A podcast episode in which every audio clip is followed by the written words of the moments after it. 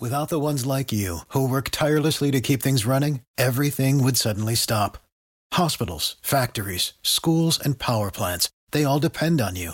No matter the weather, emergency, or time of day, you're the ones who get it done. At Grainger, we're here for you with professional grade industrial supplies. Count on real time product availability and fast delivery. Call clickgrainger.com or just stop by. Grainger for the ones who get it done. This isn't a scene from a television show. I think this is one man's sort of masterpiece, and I don't know that he cares if people aren't interested in what he's doing here.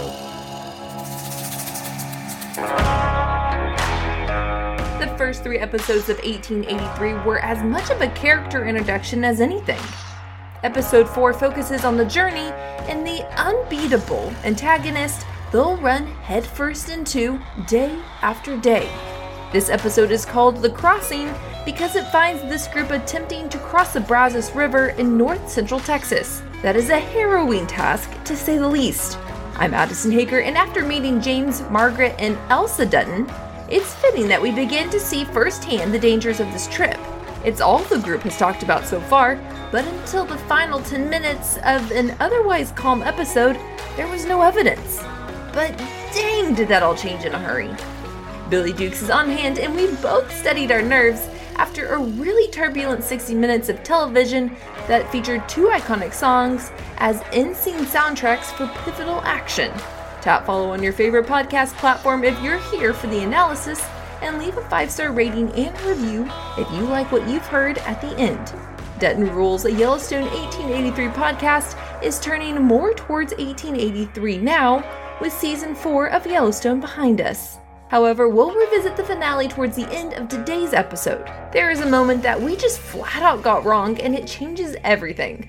Staff at tasteofcountry.com is the email address, and I'll remind you now to check out the archives for conversations with Faith Hill, Tim McGraw, and most recently, Sam Elliott. There's more to come, but I'm ready to replay the dramatic Faith Hill scene and the tender Isabel May scene with the nerd of this show. We've also got the official answer to a key question How are James and John Dutton related? Let's bring Billy Dukes in right now.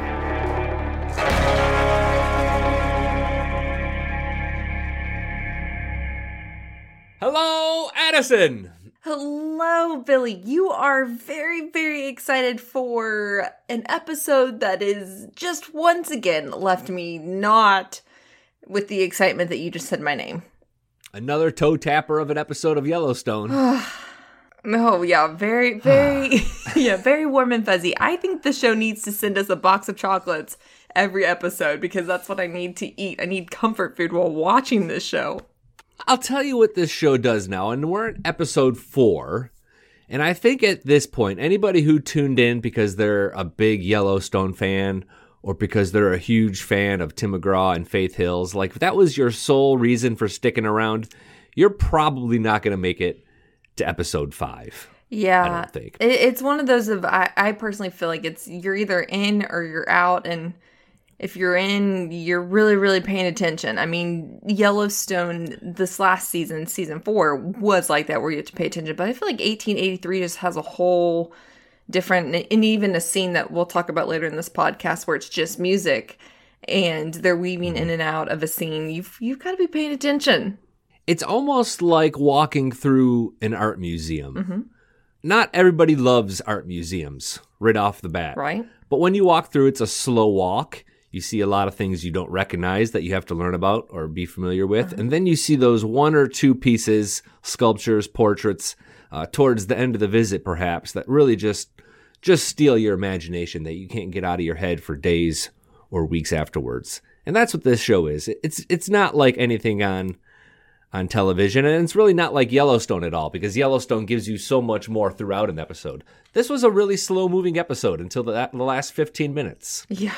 And I want to start off. There was one scene. I mean, this this entire episode is just obviously once again a heavy episode, but there was one sec- section that I want to talk about. It was when Elsa locks lips with is it Inez or Ina? How have we officially decided how to pronounce his name?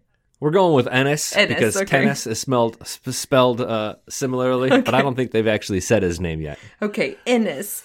And man, I mean, we saw this scene coming. But Billy, if you would like to set up the scene where I can, what what is happening here? Well, it starts. They're kind of guarding the cattle for the night. Uh, Elsa has a, a new job with the crew that she's part of the overnight watch on the cattle, and Ennis is helping her. And it starts off with Elsa singing. She's singing to the cattle. And the song she's singing I thought was pretty interesting. It's called Beautiful Dreamer. And of course, I Wikipedia'd it immediately. Of Uh, by the way, this whole entire show should be should be sponsored by Wikipedia because I think that's what a lot of people are doing. You're trying to figure out these different things and what's going on. Um, it's a, a Roy Orbison, the Beatles, Bing Crosby helped make it famous in the 20th century, but this is a Stephen Foster song. Stephen Foster is known as the father of American music, and he lived kind of in the mid 1800s. It was released posthumously in 1862. Uh, and then 20 years later, apparently Elsa knows and loves this song, so she sings it. It's kind of appropriate, kind of a little bit of a dark song, but Ennis overhears her and they kind of flirt back and forth. He wants her to sing a little bit more. She's like, "Oh no, I shouldn't," because it's an audience. You know, she's being that doing that whole thing that 19th century women do, as we've found out. Stop. Uh, um, and he uh, he throws some line at her, and she's taken away. But then he he kisses her, and then he's like, "Oh my gosh, I shouldn't have done that." And she he, she says, "Do it again." So they kiss again, and then they separate. And there's Daddy James watching the whole thing go down. and Incredible. He thinks he's gonna, he thinks he's gonna get killed. yes, I know. It's it, it. I think that's what made me laugh. Of it wasn't even. Oh, I'm caught. It was straight to. I'm gonna. I'm actually gonna be murdered right here. But I number one, Elsa Isabel May has a fabulous voice. I think that was that was just really cool to get to spotlight that. But yeah, that was my favorite when James starts riding up, you know, on his very just this is his tone of very level, you know, you're not seeing any emotion, just getting ready. Okay, what what's gonna happen? Is dad gonna protective dad gonna come around and um yeah, just I, I think for me though, that that scene when Elsa is trying to describe what kissing is and she's what did she say? It's she said something about, you know, when you or maybe James is actually the one who told her um he goes saw you swapping dinner over there and I'm like oh that is a visual i just did not need in my head she really waxes poetic about what kissing is yeah like. yes It makes me feel like maybe we take kissing for granted here in 21st century America. It's like, oh, okay, I, I never really thought of it like that. Like, sure, there's great, powerful kisses that we've all had, but I've never like written a full page stanza and verse and meter about a special kiss. Right. Well, and she, I mean, her character is known for very poetic, you know, she'll, she narrates this thing. And so I just think it's funny that, you know, she is so poetic as she's describing the scenes around her and their travel west. But yeah, was not expecting a similar theme to be had when she decided to s- describe her kissing. And this is kind of where we start to see okay, this love is blooming. And clearly, Elsa's here for it. And Ennis isn't quite as shady as maybe I had pegged him on. Like he's a little bit more innocent and naive, or at least he's playing the I love part it. around Elsa. Like he's not too aggressive. And I kind of thought maybe he was that guy who was going to be a little bit aggressive, but that hasn't proved to be the case. He seems some. He seems sincere. I know, and I, and I really like it because I do think that pairing, like if he had come in all macho and um, a little shady, not to say that we're not going to figure that out at some point, but as of now, it seems like he's a little bit more innocent. Where, like I said, with the heaviness of the episodes, I think it gives a little bit of um, lightheartedness and kind of a aw, you know what I mean, instead of a I'm ready to strangle his neck because he's doing her wrong. Like as of right now, it seems very innocent, like you said, and, and I think I I'm- I'm excited to watch that more. I, I think the heart of this episode revolves around the river crossing that comes later. But can we can we talk about something else that happened kind of towards the beginning of the episode? It is a discovery made by Elsa. She discovers something critical to her journey. Yes, she discovers pants, which for me, I'm like pants. Who would have? Who would have thought? And it's like a she kind of had to really haggle for pants too. It's they're not, you know, a luxury over there. She she literally overpaid. But I also get it. I'm like, okay, girl, yeah, practical. You have this heavy dress on that. I'm like standing. It looks like you could sweat mm-hmm. for days. So totally practical. But man, that scene was funny where she went up to I don't was it a, a gypsy that she went up to or It was just one of the immigrants who Yeah. was making pants for her husband. And in fairness, I think she probably knew what pants were, but she didn't know how to say okay it yeah in the in German language or whatever language uh, they were speaking. They call them pantaloons, which is uh, Spanish, if I'm not mistaken. That's not German. yes But either way, it is. Continue. But still, yeah. Well, still, and I think, yeah, with the woman being so confused of like, who were they, you know, why are you asking for pants? Which, once again, you know, seeing that um, time of that's not what woman women wore, and uh, once again, Elsa's pushing that envelope of the social norm. the differentiating thing about this series has been that it's kind of seen through the eyes of a woman, and that's really unique for a western. But I think with this episode, we're we're seeing that it's not only through the eyes of a woman; it's really the female cast members and characters who are dominating and are are Yeah. stealing the scenes, um, and not just Elsa. Faith Hill, I thought, gives her best performance to date, and really, this was this was Faith and Elsa's episode, and I kind of wonder if this isn't their show, which is just mind blowing to me because in the beginning we had Faith kind of almost wondered if Faith was just going to be kind of buried because she didn't have acting experience, when the Yeah. exact opposite is true. Like she is all over this, and she is tremendous in her scenes. Yeah, I mean, do you wish that you did see more Tim, or do you kind of like the pacing and cadence that there is now? I like it as it is now. I think we're getting a Yeah. good mix of both. And, and Tim's Yeah, character is not really as, you know, he's James Dutton's almost like John Dutton, where he's a great character and he's a bedrock character, but he doesn't light up the screen when he's on screen in the way that a Beth Dutton or Rip Wheeler do in Yellowstone. Like he, he's just necessary. He's strong, but you kind of tune in to see what Beth's up to. And I think mm-hmm. in these cases, you tune in to see what Elsa's up to and to what Margaret are, are up to as well.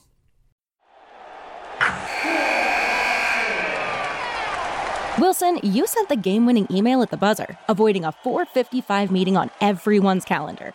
How did you do it? I got a huge assist from Grammarly, an AI writing partner that helped me make my point. 96% of Grammarly users say that it helps them craft more impactful writing. Would you agree? Grammarly helped adjust my tone to navigate tough work conversations. And it works everywhere I write, so I can quickly communicate effectively. Your teammate used Grammarly to summarize an important document, making a three-pointer. How did he do it? It only took one click. When everyone uses Grammarly, everything just makes sense. You made an incredible slam dunk to end the game. The meeting was canceled, and your team will go home champions. Go to grammarly.com slash podcast to download it for free. That's grammarly.com slash podcast. Easier said, done. And speaking of Faith's acting and her as a character, I would say that this episode was one where she kind of finds herself, you know, before now she's I wouldn't say happy go lucky, but definitely, you know, she's along for the ride. She's doing what she's doing. She's, you know, going through the motions. And this was an episode that you kind of see her really, really grapple with no, this is hard. And these emotions I've kind of suppressed to, you know, just get to the next step are now budding to the surface and, you know, just really, really breaking um and just kind of coming to terms with like no this is this is hard. And you see that when uh and I don't know if you want to set up the scene first or or I can set up the beginning of the scene where pretty much Tim Faith and their son or Margaret James and John Senior uh, Right. cross cross the river before everyone else uh, the night before. They're all supposed to cross it, and uh, it's dark, and so Faith's character's already going. This is hard as she's watching James go across on the horse and she can tell it's deep and so her character with the wagon and uh, you know she goes through gets to the other side tells james cover john senior's ears pretty much because i don't want him to hear this but says to james this is really hard Well, she's sharing her doubts. She has doubts for the first time, and we hadn't seen that yet. Uh, the river that they're attempting to cross is the Brazos River, and the issue is there's kind of a big drop off fairly close to the area they chose to drop uh, to cross. Uh, it's about chest deep, otherwise, and none of the immigrants can swim, and there's a lot of children. Um, so they have to get these horses and wagons over, but they can't go too far downstream because that's where the drop off is, and that's presumably where everything would wash away and the immigrants would drown. So it's a really, really challenging thing, and, and Faith realizes that, and she she has doubts about it, and his, you know she doesn't get a lot of consolation from her husband. He's like, "Well, I told you it was going to take everything we had." Uh, You know, an arm around the shoulder might have been a little bit of a, a little more sympathetic move there, but. Um, or an not- i understand here for that. hmm Right? Yeah. He, he- he's a uh, he's a man of his times, I guess. Um, and, she's right. I mean, they cross at night, and it's hard, but they get across safely. The next day, the immigrants have to all kind of cross, but before they do, a lot of them have to empty their wagons. And as we find out, uh, they were carrying dressers, uh, bed frames. One guy had a full piano. Like their wagons were tremendously heavy and weren't going to make it across this river. So they end up leaving all this, this, what I guess is essentially going to be garbage. It's this furniture on the other side of the river that just someone can come along and pick up. And then they attempt to cross. And um, it doesn't go well for the most part. Um, most people cross, but I think I counted three graves being dug at the end of the episode, including the woman who Faith in, unintentionally, intentionally killed. When Margaret goes back into the water on she's horseback at this point and even I think it was Tim James who said, you know, be careful they'll they'll try to pull you down, meaning the people who are washing away obviously because they're scared they're drowning. So they're just trying to grasp onto anything, which I mean, you hear a lot of times when people are trying to drown the, you know, you could sometimes drown someone else, but um so anyways, Faith c- goes into the water to try to save this woman and um pretty much ends up the woman to grab her to you know grab a hold of something knocks faith off the horse. And so now they're just pretty much toppling over each other in the water and faith yeah ends up drowning this woman to get away from her which and we kind of talked about this before we had hit record but that it did seem a little severe of faith drowning her instead of trying to just push her off It seemed like she made a decision at mm-hmm. that point. Like it, mm-hmm. she wasn't reacting to something. She was like, "Okay, I see how this is going to go. You're not going to make it because I want to make it with my family." Like she made Yeah. a, a, a business decision, I guess yeah you could call it. It did. It seemed kind of intentional, but I don't know necessarily that it was wrong. Like she might only be, be alive because of that. yeah It's a it's a good Yeah. ethical question, I guess. I mean, I don't know. I mean, I haven't really talked to anybody who almost drowned or was in that sort of situation, but I think you probably have to be kind of aggressive to to save your own life at that point where you realize it's one or the other coming out of this river. There's no way around it.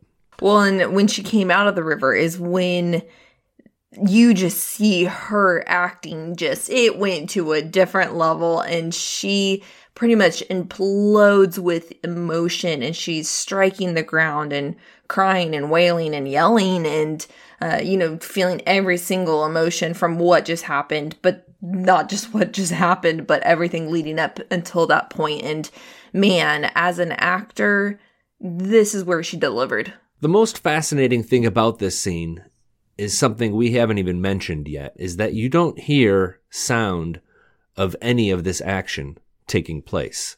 And if people have been watching Yellowstone and watched all of season four, you can think back to episode three of this current season when they uh, seek their revenge on the militia and the SWAT and the FBI, and you don't hear that gunfire and that screaming and that attack.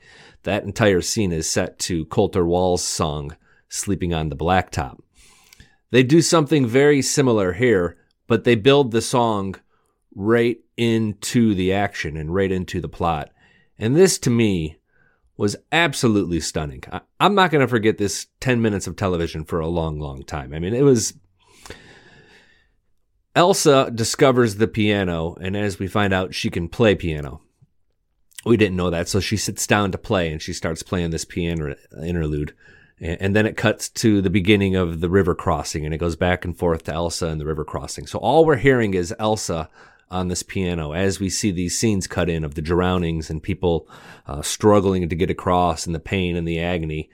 The song they use is the first part of Beethoven's Moonlight uh, Sonata. Uh, I didn't know that. I actually Shazammed to find out I, who knew that Shazam would pick up Beethoven songs, but it, it, it certainly did. Uh, and then I went back and listened to the Beethoven original, and it's actually like a 15 minute long song and like three or four different movements. That Beethoven guy, he can really he, he can really tickle him. I don't know if you know, you might... he's here for the long haul. yeah, I think he there's some more there, but they just used the first part, which is this slow kind of dramatic part that Elsa's playing. It man, it's super emotional to watch her play that, and she's overcome with tears. Really powerful. And she starts the scene where Ennis says, you know, do you play? And she said, you know, not anymore. Kind of this realization of things changing and stuff that she used to know and used to do is no longer her the ways of life now. And so I think that too of going in with that knowledge and watching her play and then watching it go throughout all the different scenes of the immigrants trying to cross the river. Yeah, like you said, just made for a really you you felt at least I left feeling a lot of different emotions of, you know, kind of this sorrowfulness over what she's leaving behind and knowing what they're about to head into, watching, you know, faith and have to drown someone. It's just it's it's a lot of it's different emotions. Um but yeah, I thought that was really I I think it just really really emphasizes I think sometimes you know when you have if if we could hear it all i think sometimes it's hard to like fully at least for me fully process where you know you're just with that music like they had it you're not also focusing on the yelling and all that you're focusing just on the action without i just i just think it, it holds different weight and that was really beautifully done. Shea refers to this earlier in the episode too about how these people who were carpenters and blacksmiths and musicians aren't that mm-hmm. anymore. Right now they're pioneers and that's mm-hmm. all they are. Mm-hmm. And Elsa seems to reaffirm her understanding of that at least that she she's not able to play these great classical piano songs anymore and sing in, at a high level anymore because she's a pioneer. That's what she is now. Mm-hmm. Like she has to forget. She has an understanding of that that uh, many of the immigrants don't. Well, and thankfully, good old Ennis, you know, we have this really heavy scene, and then to add a little bit comedic relief after this entire moment happens, it gets silent. Elsa is done. She's wiping tears away, and he goes, You know any happy ones? you know, and he just like Ennis with the wrench of humor Cuts after it. that scene just happened. You know, this goes back to something we were talking about earlier, though. How, how this show, like, it is not going to be everybody's cup of tea. We had 45 minutes of build up for this 10 minutes. It's yeah.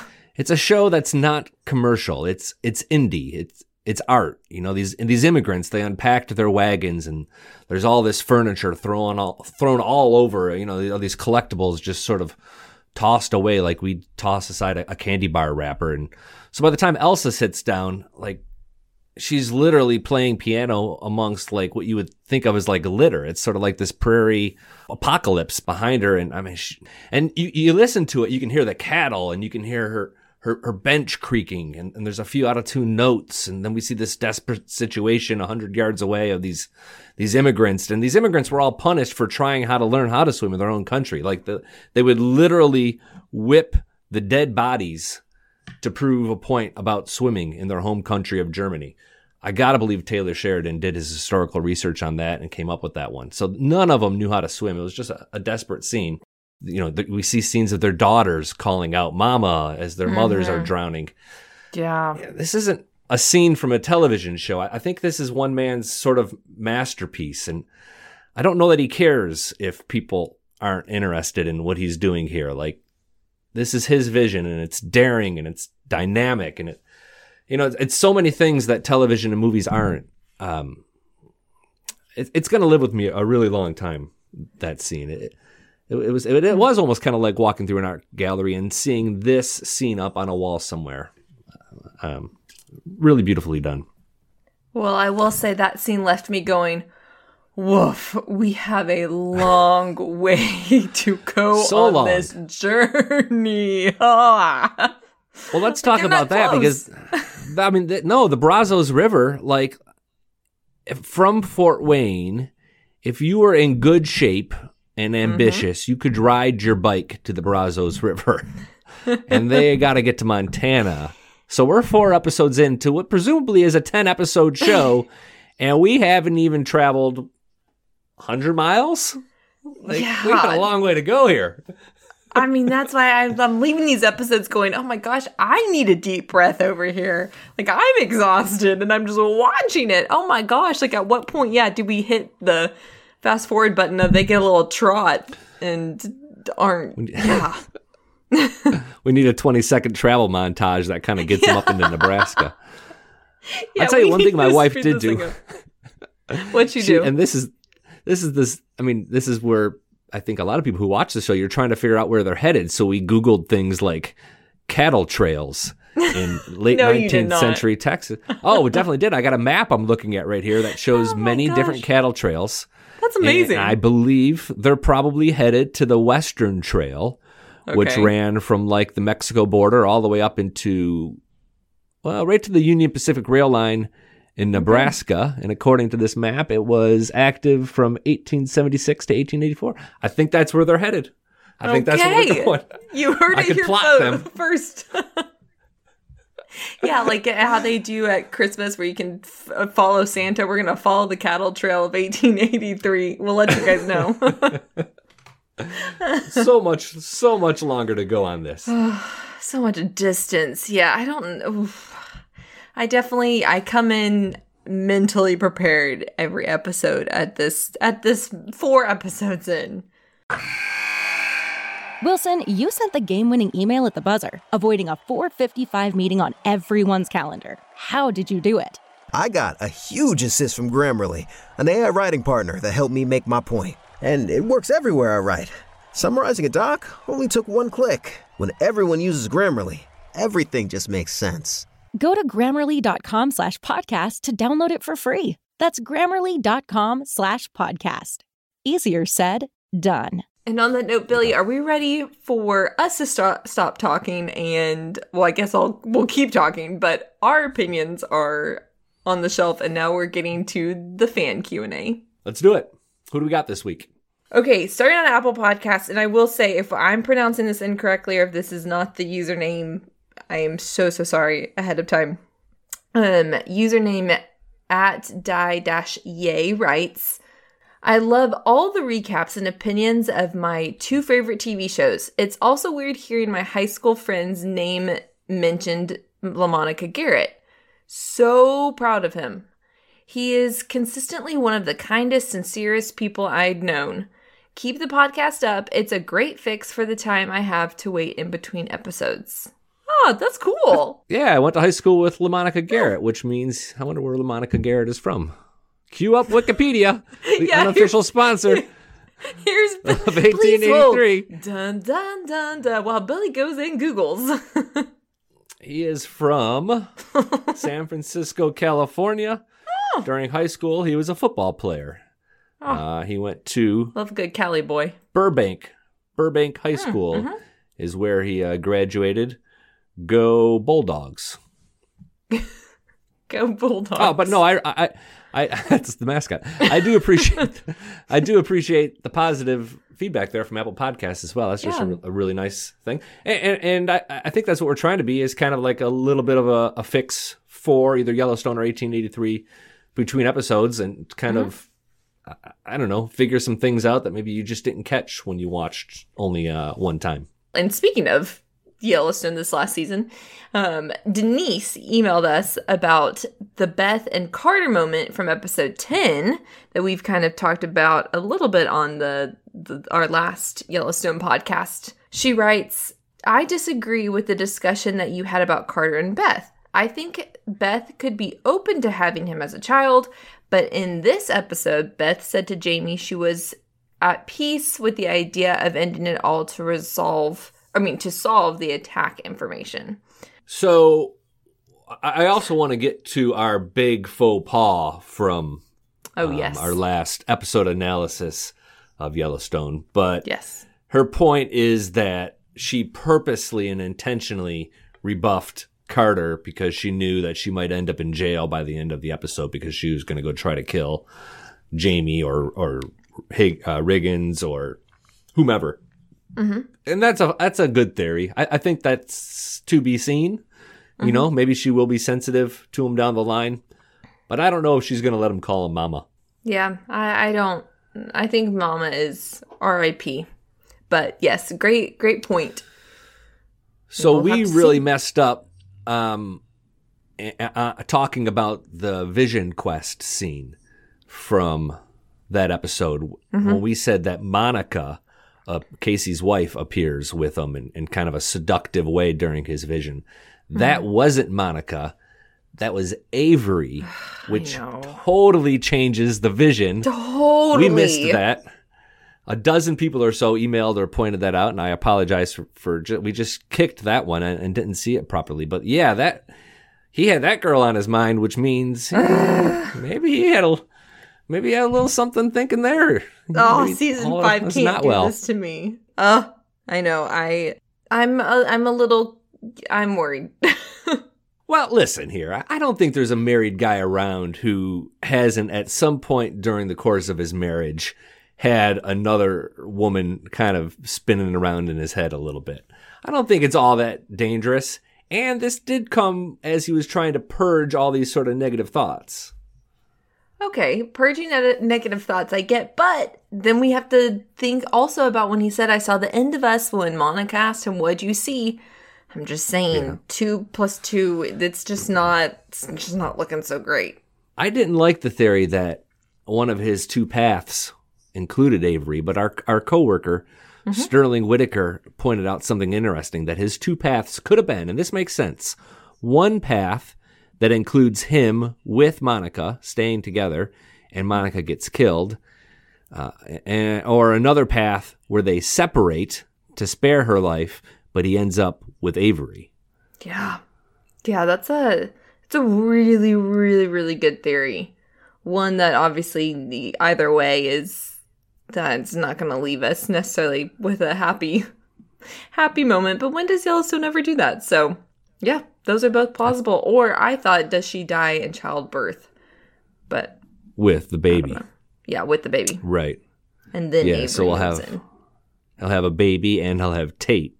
Yeah, Mm-hmm. I don't see him leaving his whole family just to spare her life because he saw this vision. Like, Surely. I don't know that that that seems extreme, but um, we'll see. Maybe, maybe Avery's the new girl. Well, on that note, moving on. I can't. I can only emotionally take only so much from these shows. Fair enough, okay, Billy. fair enough. We're just gonna for sure table that one. Okay, Holly writes, "Do you want to add another loose end? Where the hell is Lucky the horse? Which one? Which one is Lucky the horse? It's uh, Tate's horse. Uh, oh Tate- my gosh! This was this was the big deal early on in seasons one or two. Tate wanted his own horse, and then he had to care for it, and um, and that's how actually he ends up getting kidnapped. Is he forgets to lock the gate or to feed the horse? So before he and John are having dessert, Tate goes out to do it, and he ends up getting kidnapped. And we have not seen or heard from Lucky the horse yet, other than. Just last month, the actor Brecken Merrill posted like this moody, sort of really dramatic picture of him with the horse, and there was no caption. It kind of almost looks like the horse died, which I don't Oh, think is true. It wasn't true in the show. We never saw like a Lucky the horse death scene, Right, right, right, Uh, right. but I don't know if that horse come back. Oh man. Well, thanks Holly for sending that in. That's a really that was a good even though I didn't need another loose end, that was a good loose end to remind us of. So Monday on YouTube, we have a video coming of loose ends. All the loose, the best loose ends from Yellowstone thus far. And Lucky is included, as is my favorite character, Lugnut Boy. Oh my gosh, you and the Lugnut boy, not surprised, but I'm really glad we are putting that one to rest and we are getting it out there. Well, I don't have any new information about Lugnut Boy, but I did craft a nice theory on what might have happened to. It's um mostly fictional. Okay, it's entirely fictional. I created it out of, out of thin air, but yeah, I was like, mostly Plausible. Billy, come on. Okay. plausible. we'll leave it at that. One before we go, one thing I wanted to mention, and I and I hope people don't miss this, is Taylor Sheridan finally confirmed the relationship between James Dutton and John Dutton. James is John's great great grandfather, so there is that extra generation between there, mm-hmm. and that makes a lot more sense. So now John's dad wasn't like 110 when he died, and because there was someone else in there, but I thought that Right. was important. Finally, someone Yeah. pinned him down on that. If someone can pin him down on Lug- Lugnut Boy, I'd really, the Yellowstone Nation would really appreciate it. if you guys could add that to your to-do list, well, Billy Yeah. specifically would be very eternally grateful. Me, I haven't lost sleep over this, but clearly if you've been watching or if you've been listening to our podcast, this is on Billy's mind. All he's got to do is just put like drop a little note, a little tweet of Lugnut Boy living his life happily with his father somewhere, and I think everybody Yes. would be uh, would feel at at- peace. At Billy Dukes. Mm-hmm. Staff at tasteofcountry.com is the email address if you'd like to share a thought or question with Billy or me. And yes, it is us answering each email. Thanks, Billy. That's it for today's Dutton Rules podcast. Look for more interview content in just a few days and another episode breakdown after episode 5 debuts. Plus, search the archives for compelling conversations with Sam Elliott, Tim McGraw, Faith Hill, and many cast members from Yellowstone. I'm Addison Haker, and be sure to tap follow and give Dutton Rules a rating and review before you split. Dutton Rules, a Yellowstone 1883 podcast, is written by myself and Billy Dukes and produced by Billy Dukes. A special thanks to Denise, Holly, and everyone who emailed and messaged this week. You truly do keep us honest, and the show is better for it. As always, Dutton Rules is another great Town Square Media podcast.